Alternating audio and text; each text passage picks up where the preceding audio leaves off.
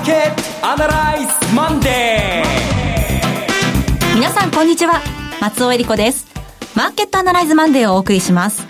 パーソナリティは金融ストラテジストの岡崎良介さん。岡崎良介です。今日もよろしくお願いします。そして株式アナリストの鈴木一之さんです。鈴木一之です。おはようございます。今日もお願いします。この番組はテレビ放送局の BS1212 で毎週土曜昼の1時から放送中のマーケットアナライズプラスのラジオ版です。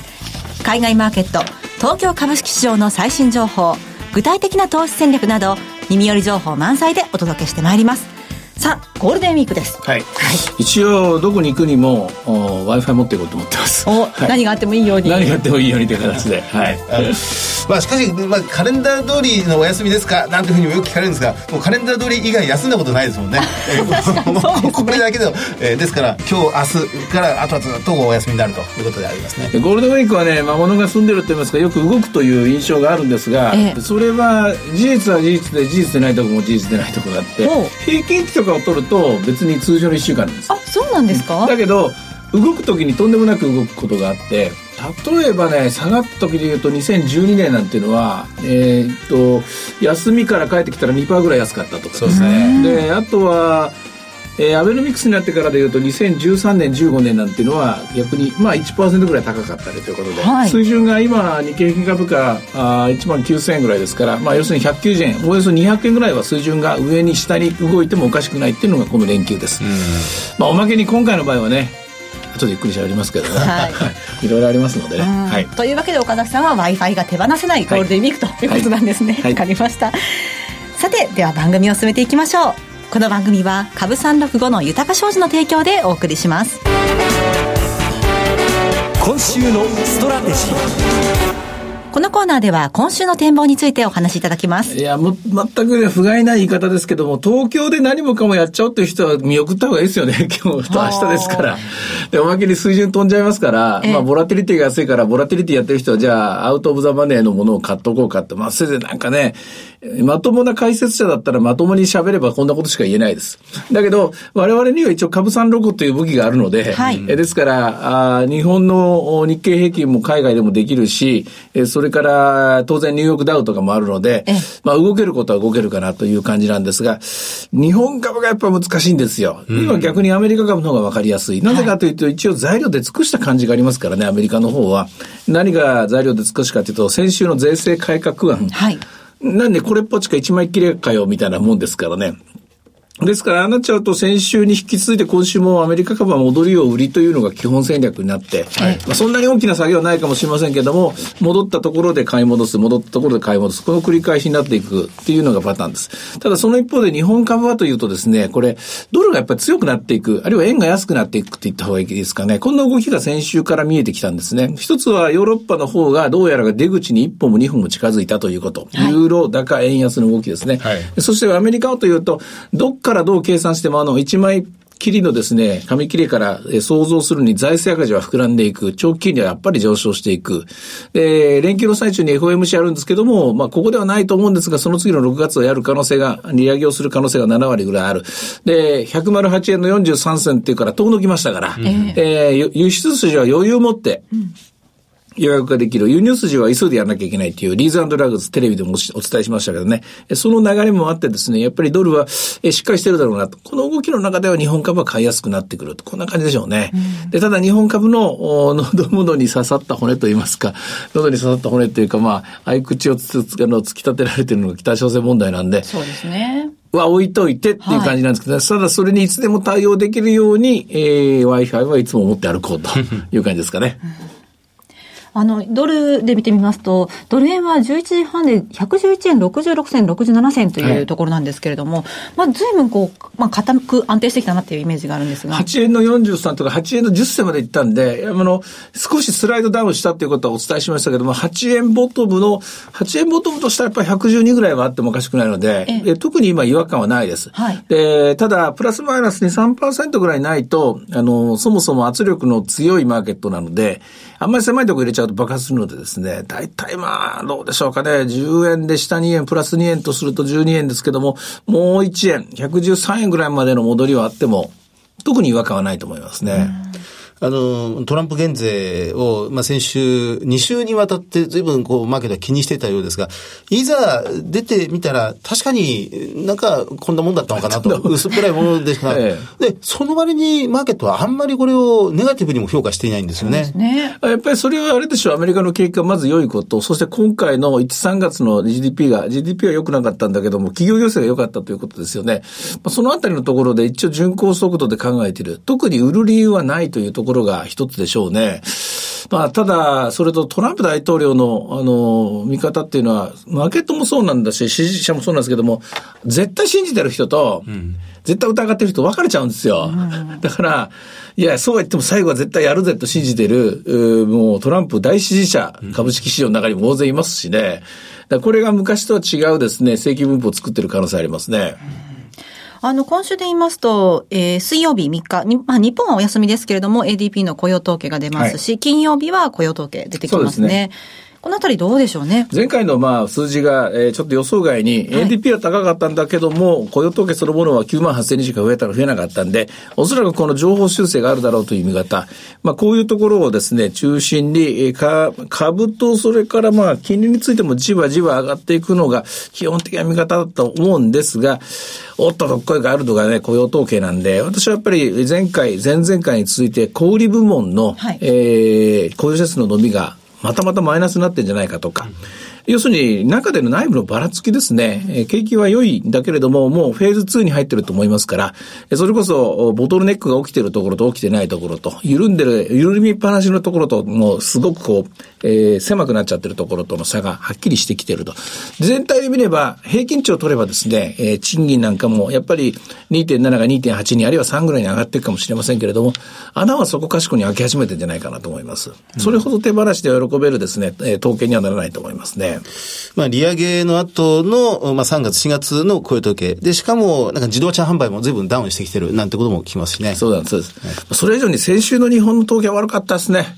どこ行ったんですかねあのプレミアムフライデーは。ああ。何にも効果ないですね、あれ。今のところは、まだ掛け声、もう掛け声もそのものもなんか随分トーン、トーンが小さくなってきましたね。あれは本当にちょっと失望感強かったですね。というかまあ、それを書かない新聞もどうかしてるな、こいつらと思ったんですけどね。まあ、あの、え今、安倍政権、肝りでこうやってるところですから、なんとかプッシュするんでしょうけど、その、日本の経済統計悪かったってどのあたり、い、や、鉱工業生産も悪かったし、はい、それから今の消費支出のところですね、うんうん、あの、プレミアムフライデーの数字は消費支出出ますから、マイナス1.3でしょ。うんうん、どうしたんですか？なんか知ってます？鈴木さん。いやいやいや、あの、3, 3月、もう、いや、もうすみません。あの、ススタックしちゃいました。もうちょっと、これ、えー、あの、深掘りしてみます。えー、そうですよね。確かに、まあ、でも、この連休に蓄えた、っていうのは、まあ、これ、まあ、今取ってつけたことですけど、確かにそうですね。日本は、なんとなく景気はもたもたしてるって感じね。タバタしてるというか、もうどんどん統計がどんどん出てくるんですけども、やっぱりお小遣いが極端に減ってるという時がどんどん出てますね。要するに自由になるお金がどんどん減ってるっていう中で、でこれは本当にこの有利していくっていうかね、違和感が生まれるままですね、株式市場と庶民の暮らしか一般国民の暮らしっていうのは乖離していくんだろうなという統計が先週も出てましたね。で、まあ、無視すればいいだけのことかもしれませんよ。そんな、要するに、あの、株式市場っていうのは株式市場のためにあるんだから、国民の生活は関係ないのと言っちゃえばそうかもしれませんけど、どっかで修練してきますからね。で、まあ、その、その話と、それとまあ北朝鮮の話と二つ持ったまま日本株は走ってますから、うん、ですからなかなかね、さあ今買いなさいとかですね、さあここでもう大丈夫です。あの、先週でもうボトムつけましたからっていう、あるいは先々週か、先々週のボトムつけましたか。トヨタの PBR1 倍っていうのは確かにまあ目線としては見えたところなんですけどね。ね全体としてはね、やっぱりもう半年ぐらい時間かかるんじゃないかなと思いますね。まだ持続力があるとは言えない。あるとは言えないし、やはりコンフィデンスが戻ってきてない日本株には、日本経済にはってところですね。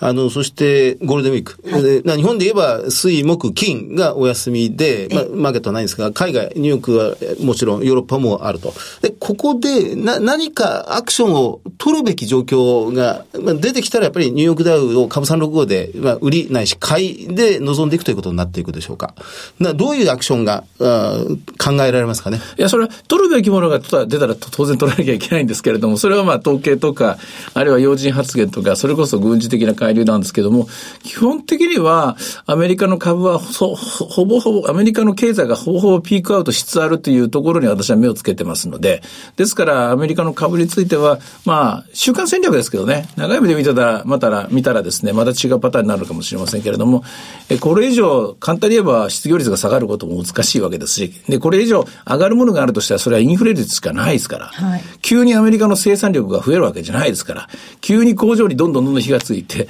急に年間100台作ってた工場が150台作れないですからね、もういっぱいいっぱいになってきたアメリカですから、こうなると物価は上がっていく、賃金は上がっていく、結果的に業績はピークアウトしていくっていうのが私の見方です。うん、で、その結果、えー、とりあえず一番真っ先に出たのが、J、ジョジョンソンジョンソンとか P&G とかの日用品、えー、あの辺の普通に、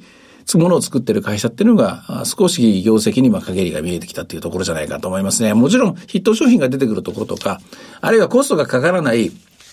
情報通信セクターっていうのはね、で別にあの、あの、成長成成長制約ないですからね、いくらでも、うんそれこそダウンロードすれば金が儲かるっていうですね、はい、工場とは違う世界ですからね。えー、そこのところは、あの、伸びしろっていうのはまだまだあるんですけども、全体として見ると、えー、ちょっといっぱいいっぱいになってきて、一旦調整っていうのが、まあ今年の見立てなんですが、えー、そこの中で関して言うと、今週も先週に続いて、戻りは売って下がったら買い戻す。売りから入って買い戻すというのがアメリカの戦略です。うん、日本は難しいんですよ。日本は為替次第っていうのがあって、はい、えーあの、国の経済ともう乖離しちゃってるでしょ。そうですね、株価の動きがね。この為替に大きく影響してきそうなところとしては、7日がフランス大統領選が、ね、決選投票になりますね、うん、本当大丈夫ですかね、あの、マクロンさん。どうでしょうね。ど素人なんですよね、あの人ね。いくらエリートかもしれないけど。まあ、一度ね、あの、大臣は経験してますけれども。まあ、国会議員の経験がないっていうふうにも言われてますけどね。ただ、ル、ルペンさんも、なんか、そ、少しずつ、まあ、軌道修正し始めてるようなことを言っていて、その軌道修正した、反 EU だっていうことを私は少し緩めようという、まあ、大衆向けの意見を今取ってるみたいですけどね。えー、でもなかなかそれすぐさま、付け焼き場的なことやっても難しい感じがしますね。うん、でも、ルペンさんのやっぱり支持者20%超超えてるっていうんですけども、まあ、あの、これある意味、あの、トランプさんとの支持者とも似てるんですけども、絶対死ぬまでついていくみたいな人たちでしょ。そうですね。もう政権とか中身とか、何があっても、あの、地獄の果てまでついていくみたいな、これ強いんですよね。これ簡単に消えないと。あの、イタリアの、あの、ベルルスコーリさんっていうのが絶対屈しなかったもそこがあったわけで、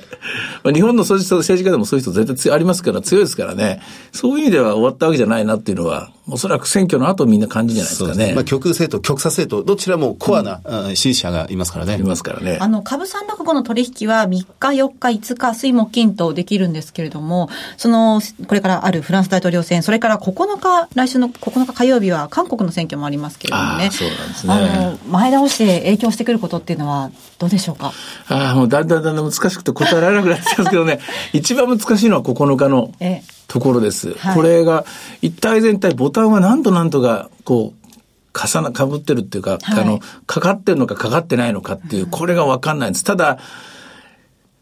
ちょっといつもと違うなっていう感じしません？そうですね。まあ、うん、あと、北朝鮮情勢が直前にどうなるのかっていうところでも大きく動きそうですよね。というのは、まあ、そもそも安倍総理がね、えー、あの、国会でですね、あの、猛毒ガスの話に言及したりとか、あるいはわざわざ、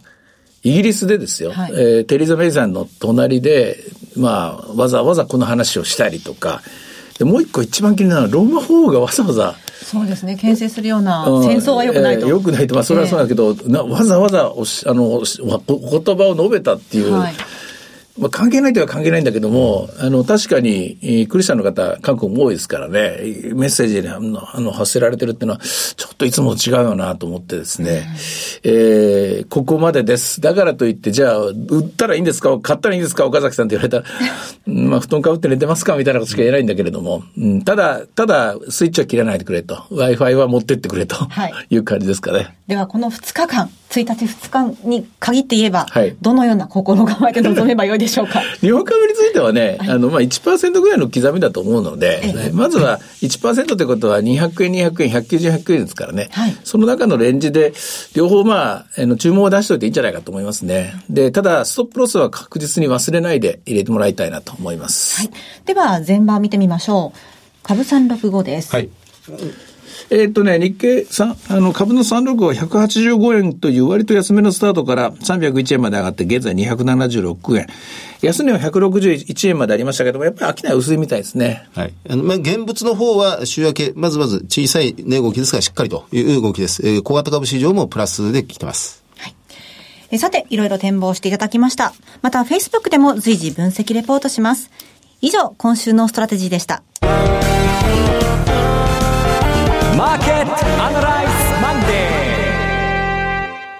それではここで、株365の豊か商事からのセミナー情報をお伝えします。広島でニューヨークダウ上場記念特別セミナー in 広島が開催されます。5月13日土曜日12時半会場午後1時開演です。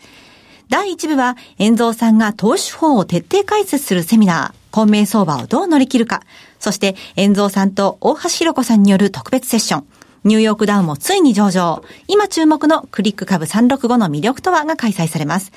えまた第2部では、岡崎さんによるセミナー、新時代の投資戦略がございます。岡崎さん、広島5月13日土曜日です。はい、えーもうここのところでは連休も終わって、それからフランスと韓国の大統領選挙も終わってますので、ちょっとまあ、えーお奥歯に物がはささ、も物が挟まっていない、えーメリハリのあるハキハキしたお話はできるかと思うんですが、やっぱりまあ一番の話は金融政策、この後の展開ですね。で、それと株式市場。の動きになると思うんですが、ちょっと複合的な話になると思います。複合的っていうのは、為替がどう動く、あ、アメリカの株がどう動く、為替がどう動く、そして日本株はどう動くっていう、こういう三段論法型のアプローチになると思うんですけどね。はい心配なのは時間です。1時間半では終わらないかもしれないですね。はい。え会場は広島市中区平和大通り沿いにあります TKP 広島平和大通りカンファレンスセンターホール 3A です。ご応募は4月5日より開店オープンとなりました豊か商事広島支店にて受けたまります。フリーコール0120-169-734 0120-169-734受付時間は土日祝日を除く9時から午後7時です。え豊か商事のセミナー情報、広島の次は宇都宮です。ニューヨークダウ上場記念特別セミナー in 宇都宮。5月21日日曜日、12時半会場、午後1時開演です。第1部は、大倉隆さんと大橋弘子さんの為替セミナー、本音で言わせてライブ。そして、お二人による特別セッション。ニューヨークダウンもついに上場。今注目のクリック株365の魅力とはが開催されます。そして第2部では、岡崎さんによるセミナー、新時代の投資戦略がございます。会場は JR 宇都宮駅東口より徒歩3分、アパホテル宇都宮駅前9階、TKP ガーデンシティ宇都宮シリウスです。ご応募は、豊か商事宇都宮支店。フリーコール0120-997-365。0120-997-365。受付時間は土日祝日を除く9時から午後7時です。えー豊か商事のセミナー情報、最後は大阪です。はいニューヨークダウ上場記念特別セミナー in 大阪5月27日土曜日12時半会場午後1時開演です。第1部は大倉隆さんと大橋弘子さんの為替セミナー本音で言わせてライブ。お二人による特別セッション。ニューヨークダウンもついに上場。今注目のクリック株365の魅力とはが開催されます。そして第2部では岡崎さんによるセミナー新時代の投資戦略がございます。会場は JR 大阪駅、阪急梅田駅が最寄り、OX 梅田ビル新館5階、CB 北梅田研修センター5階ホールです。ご応募のご連絡先は、豊か商事大阪支店。フリーコール0120-441-377。0120-441-377。受付時間は土日祝日を除く9時から午後7時です。株式と為替の両方のお話が聞けるセミナーです。大阪だけでなく関西の皆さん、ふるってご応募ください。えなお、それぞれの会場では取扱い商品の勧誘を行う場合があります。これ3週間にわたってのね、セミナーなんですけども、はいあの、あらかじめ言っておきますが、中身は全部違いますので、はい あの、決してマンネリさせるになるような同じものをですね、使い回すことはありませんので、えーご了解ください。広島、宇都宮、大阪とございます。えでは続きましては、毎週土曜日午後1時から放映中の BS1212 マーケットアナライズプラスからのセミナー情報です。え次回は名古屋での開催、リアルマーケットアナライズ 2017in 名古屋です。6月3日土曜日、会場はデザインホールです。今回のリアルマーケットアナライズどんなセミナーでしょうか？はい。うん、どうしますかね、鈴木さん。5月が、えー、まあ、こちら、アナレズの方は、はい、すっぽり開いて、6月からスタートですからね、えー、新規ってまたあ、新しい年度に向けてやるという、おぼろげながら、こんなことしか言いません。まあ、とりあえずでも本決算の数字が全部出て、で、次の18年3月の数字もかろうじて、まあ、おぼろげながら見えてくると。で、走り出した経済。で、地政学長のリスクも6月には入って、まだこの、えー、戦略的忍耐を強いられるなんてことはないと思うんで、ね、ある程度、地に足のついたですね、えー、業績とかそちらの話に、え軸足を動ける、動かせると思うんですけどね。えこちらは BS1212 のマーケットアナライズプラスのホームページよりご応募できます。番組ホームページからリアルマーケットアナライズの応募フォームにご記入いただくか、お電話でご応募ください。電話番号は0120-953-255 0120-953-255です。締め切りは5月22日月曜日です。6月3日土曜日名古屋での開催のお知らせでした。えそしてその名古屋の次なんですが、金沢です。リアルマーケットアナライズ 2017in 金沢。6月10日土曜日、会場は金沢市文化ホールです。こちらも BS1212 のマーケットアナライズプラスのホームページから、リアルマーケットアナライズの応募フォームにご記入いただくか、お電話でご応募ください。電話番号は0120-975-724 0120-975-724です。通話料無料、自動音声応答サービスにて24時間ご応募を受けたまっております。くれぐれもおかけ間違いのないようにお願いいたします。また、応募はお一人様一回限りでお願いします。個人で複数応募いただいても無効となりますのでご了承ください。締め切りは5月29日月曜日です。えー、金沢の皆さんもちろん、北陸の皆さん、ふるってご応募ください。はい、よろしくお願いします。そして最後はテレビ番組のご紹介です。いつでも無料の放送局 BS1212 では毎週月曜日の夜7時から日本映画史を彩った大女優12人の出演した映画を月替わりで放送する銀幕の大女優 BS12 人の女を放送しています。5月は香川京子さんの出演作品が登場。今日夜7時からは近松物語を放送します。世界の名将、溝口健二監督が時代が違っても変わらない恋愛の悲しみを丹念に描いた作品。初の人妻役を熱演する香川京子は必見です。お見逃しなく。来週も香川京子さんの作品を放送しますのでお楽しみに。チャンネルの見方がわからない方は視聴者相談センターへお電話ください。オペレーターが視聴方法をわかりやすくお教えします。03-5468-2122 03-5468-2122 BS1212 視聴者相談センターまで。フォローコーナーでは先週放送の BS1212 マーケットアナライズプラスについて振り返ります。あの、たくさん皆さんがご質問いただいて、はい、中でもやっぱり、まあ、ヘビーな、このドル円相場の長期見通しについて教え、長期見通し。あれね、本当はもっとね、質問長かったんですよ、あれ。すっごい長い質問で。はい、で、私の今まで書いてた本とか喋ってたこととかよくごあのご存知の方に書いててもらったんで、はあ、自分でもそういうことを言ってたんだなって改めて自分の過去の書いた本とか言ってたことを読み返しました。読み返してみて、やっぱり長期のトレンドってあるんだなと。このこの人いいこと書いてんなと、俺か、みたいな。あの、ドルの上昇は2年1か月ぐらい続く。平均するとそうですね。はい。で、ドルの下落が今度2年8か月ぐらい続くと。はい、今、ドルがこれから少し。まだ上昇局面にいるんですよ。ええー、上昇局面の中でのあやなんです。で、上昇局面でどうやって作られるかっていうと、本当のドルという通貨が引き締められてるか、緩められてるかっていう、その効いてるか効いてないか。はい、ドルが効いてる、引き締めが効き始めてる頃のはずなんですよね。そこまでしか言えません。ただ、平均すると2年ぐらい、2年と8か月でしたけどね。で、3割ぐらい動くっていうのも通例なんで、驚いちゃいけないのが為替相場だということです。いや面白いデータでした。えー、今週の放送なんですけれども、5月6日のアナライズプラスは午後9時から放送します。さて、マーケットアナライズマンデー、そろそろお別れの時間です。ここまでのお話は、岡崎亮介と、関和之と、そして松尾恵里子でお送りしました。それでは今日はこの辺で失礼いたします。さよなら。この番組は株365の豊か商事の提供でお送りしました。